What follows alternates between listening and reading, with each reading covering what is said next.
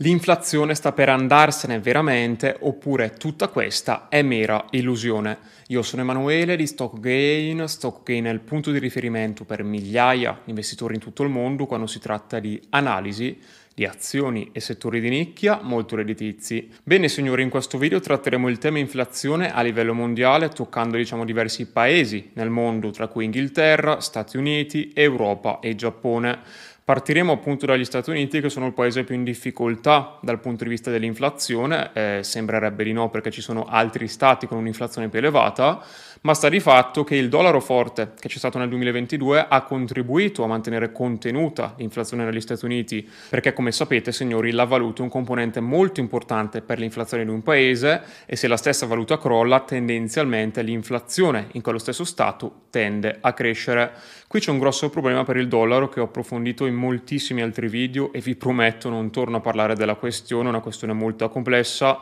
Comunque, signori, su questo canale trovate vari contenuti che indicano chiaramente il perché il dollaro sia in pericolo. Sta di fatto che vedere altri paesi a livello mondiale che si organizzano per commerciare in blocchi che ovviamente attualmente sono piccoli, in alcuni casi si stanno ampliando moltissimo in altre valute, non in dollari, quindi riducendo di fatto la domanda di dollari e aumentando la domanda di altre valute, oppure addirittura utilizzando l'oro come garanzia, come sta accadendo ultimamente con la Cina, con il petrolio, cosa che ho approfondito anche lì in un altro video, non fa altro che ridurre la domanda di dollari e danneggiare di fatto lo status del dollaro. Ad accelerare ulteriormente questo processo è stata senza dubbio la militarizzazione del dollaro, ovvero l'utilizzo del dollaro come strumento per sanzionare la Russia. Questo ovviamente ha fatto storcere il naso ad altri paesi che hanno visto che uno Stato come la Russia era stato praticamente temporaneamente messo in ginocchio a causa delle sanzioni e hanno capito benissimo che un giorno succede alla Russia, un giorno può accadere benissimo a te e in generale essere dipendente da una valuta ed è uno Stato che strumentalizza quella stessa valuta per fini politici non è il massimo per un paese che non è strettamente alleato dello stesso. Tutto ciò, signori, ha iniziato, o meglio accelerato il processo di dedollarizzazione, infatti erano diversi anni che Cina e Russia scaricavano titoli del tesoro statunitensi per acquistare oro, ovviamente con la funzione di dedollarizzarsi, di staccarsi sempre di più dagli Stati Uniti e perché no anche infliggere un colpo una potenza che è stata storicamente rivale e che ultimamente sta diventando sempre più rivale di questi paesi. La questione Taiwan è una questione molto delicata e vabbè, Russia, Stati Uniti, con l'Ucraina e gli interventi dagli Stati Uniti che hanno spedito moltissime armi in Ucraina al fine ovviamente di prolungare la guerra perché vincere una guerra eh, in questa situazione è pressoché impossibile, cioè non vincerebbe nessuno alla fine perché per la Russia, signori, è indispensabile proprio a livello territoriale e per la sua esistenza stessa avere degli stati cuscinetto o comunque un divario territoriale dai paesi della Nato. Avere armi della Nato vicino al confine non è quasi mai, anzi non è mai un'ottima idea. Chiudiamo comunque subito questa parentesi che stavamo andando un po' fuori tema, però serviva per giustificare il fatto delle sanzioni, il fatto che molti paesi,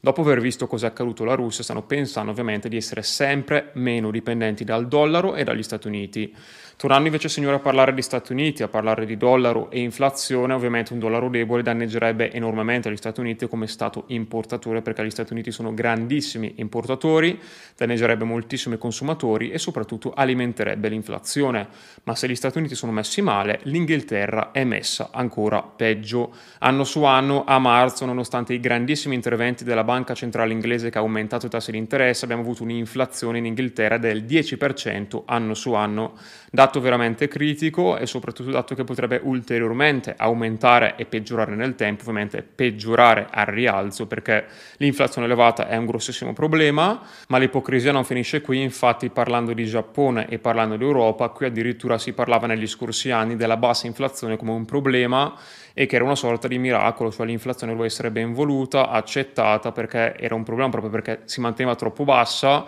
e quindi secondo questi paesi in verità non è assolutamente così. E dopo vi spiego perché era da stimolare l'inflazione, quindi cosa si è fatto? Tassi bassi e QE per tantissimi anni, volti ovviamente a stimolare l'economia e di conseguenza a stimolare l'inflazione. Oggi quelle stesse persone che dicevano queste cose sono tutte sparite e probabilmente nella loro vita non ripeteranno mai più una roba del genere. In Giappone l'inflazione si attesta al 3,2%, dato che letto così potrebbe sembrare un buon dato. Infatti il Giappone negli scorsi anni era famoso per i suoi prezzi stabili, addirittura in alcuni casi i prezzi scendevano invece che salire certi anni e oggi trovarsi con un'inflazione elevata, ovviamente che per il Giappone è elevato un 3,2%, è un grossissimo problema. In primo luogo abbiamo un debito pubblico giapponese molto importante e questi interessi sul debito che devono essere mantenuti bassi. La Bank of Japan quindi cosa sta facendo? Sta intervenendo artificialmente nei mercati obbligazionari giapponesi, manipolando il rendimento al ribasso, sta di fatto tenendo il rendimento del decennale a 50 punti base con l'inflazione a 300 punti base. Ovviamente nessun investitore acquisterebbe mai questi titoli, quindi cosa accade? Nuova valuta creata,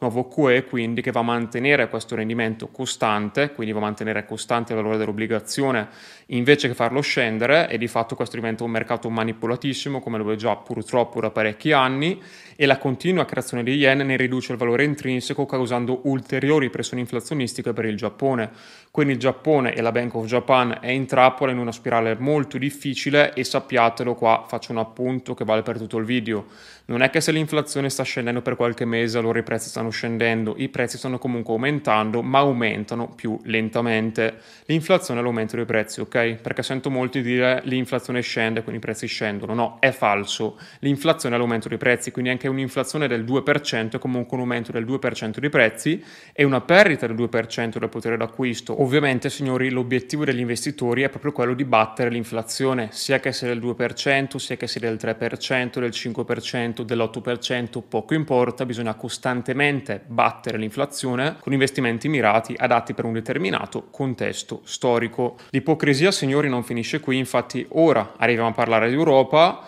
è la stessa Europa che come il Giappone negli scorsi anni aveva il problema, il problema fabbricato ovviamente, della bassa inflazione. Allora signori, la bassa inflazione è stata una scusa per continuare a perseguire le politiche monetarie molto accomodanti di tassi bassi e QE. Questo perché sia il Giappone che gli stati del sud Europa hanno un grossissimo problema di debito pubblico e ovviamente per scongiurare scelte molto difficili ai leader di questi stati, scelte in generale che sarebbero state impopolari e molto dannose in molti casi, Cosa è stato fatto? Scusa della bassa inflazione per giustificare queste politiche monetarie molto accomodanti. Poi ovviamente quando è rimersa l'inflazione forse quella bassa inflazione era un po' da rimpiangere perché sì, sono stati diciamo, eh, rimossi alcuni problemi, ma ne sono stati causati altri ancora peggio. Questa è una cosa molto importante che dovete capire Tendenzialmente, quindi a livello macro, penso abbiate capito dove sta andando il mondo o quantomeno il mondo occidentale, ovvero verso l'alta inflazione, verso i tassi di interesse e il rialzo, ma sappiate che in un contesto come quello odierno, dove c'è un debito pubblico tendenzialmente molto elevato nella maggior parte di questi paesi, i tassi elevatissimi non sono sostenibili, quindi si rischia veramente un tira e molla che dura diversi anni, stile anni 70, dove la banca centrale prima alza i tassi di interesse, poi però quando l'economia va in difficoltà e va in recessione torna accomodante, di fatto però non riuscendo mai a sconfiggere l'inflazione e si rischia così signori di andare in stagflazione, di avere magari diverse annate di crescita economica molto lenta, di mercati azionari che producono rendimenti reali negativi e queste annate sappiate questi periodi diciamo possono prolungarsi anche per decenni negli anni 70, ad esempio, per più di un decennio si sono ottenuti rendimenti reali negativi dai mercati, quindi la maggior parte degli investitori non faceva altro che continuare a perdere denaro anno dopo anno. C'è stata un'esigua minoranza però di investitori che ha studiato la storia, ha capito il contesto e ha guadagnato da questo scenario economico molto difficile. Ovviamente sono davvero pochi gli asset e i singoli titoli che performano bene in questi contesti difficili dove la maggior parte dei titoli crollano, dove c'è un down generale dei mercati, dove l'economia fatica e in generale generale si parla di crisi di recessione, ma questi titoli permettono di ottenere rendimenti che normalmente in normali condizioni di mercato si otterrebbero in anni e anni.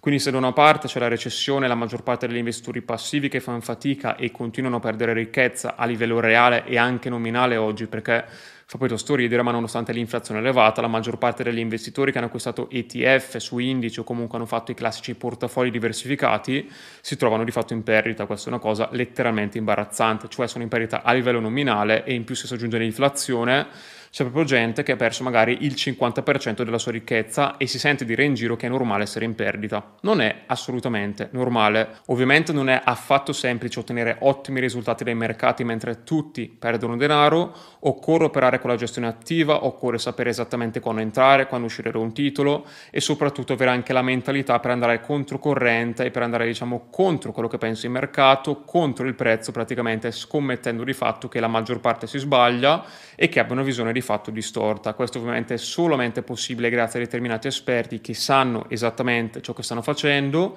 Non a caso il Stock Gain, sia durante il mercato rialzista del 2021 che durante il mercato ribassista del 2022, è riuscito a ricavare ottimi profitti dai mercati. Tutto questo possibile solo ed esclusivamente con la gestione attiva. Se operate passivamente vi prendete tutti i crolli, rischiate di farvi anni e anni in perdita, cosa che in questo contesto di alta inflazione non consiglio assolutamente. Se sei dei nostri vuoi entrare ora a far parte dei nostri canali privati, qui sotto trovi il link per accedere ai canali Copper, Silver e Premium. Prima di accedere dovrai candidarti e solo dopo aver superato una chiamata di selezione potrai di fatto accedere al canale. Vi saluto signori, lasciate pure un like e iscrivetevi a questo canale se avete gradito questo contenuto e ci vediamo.